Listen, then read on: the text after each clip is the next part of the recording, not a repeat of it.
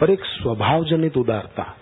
एक बार मैं गुरुदेव की गाड़ी में बैठा था पीछे, ड्राइवर गाड़ी चला रहा था, एक शहर में से पसार हो रहे थे तो सिग्नल पे गाड़ी रुकी। तो एक बहुत मोटा आदमी एक दूसरी कार में बैठा था। गुरुदेव ने गाड़ी का शीशा उतारा, उस आदमी ने भी हाथ जोड़े। वो साधक नहीं था, पर बापूजी को देखकर हाथ जोड़े। तो गुरुदेव ने उसको बताया कि मोटापा घटाने का उपाय ये करना, तुलसी के पत्तों का रस और नींबू का रस एक गिलास पानी मिलाकर सुबह पीना, आपका वज़न कम होगा, भविष्य में हार्ट अटैक नहीं होगा, आप लॉन्ग लाइफ होगे। अब उससे कोई नाता नहीं है बाहर से, उस, वो साधक भी नहीं है। फिर भी स्वभाव जनित उदारता है, उनके स्वभाव में उदारता है। घर गृहस्थी वालों में ममता जनित उदारता होती है, गुरु में स्वभाव जनित होती है। इसीलिए भिक्षा देते हैं।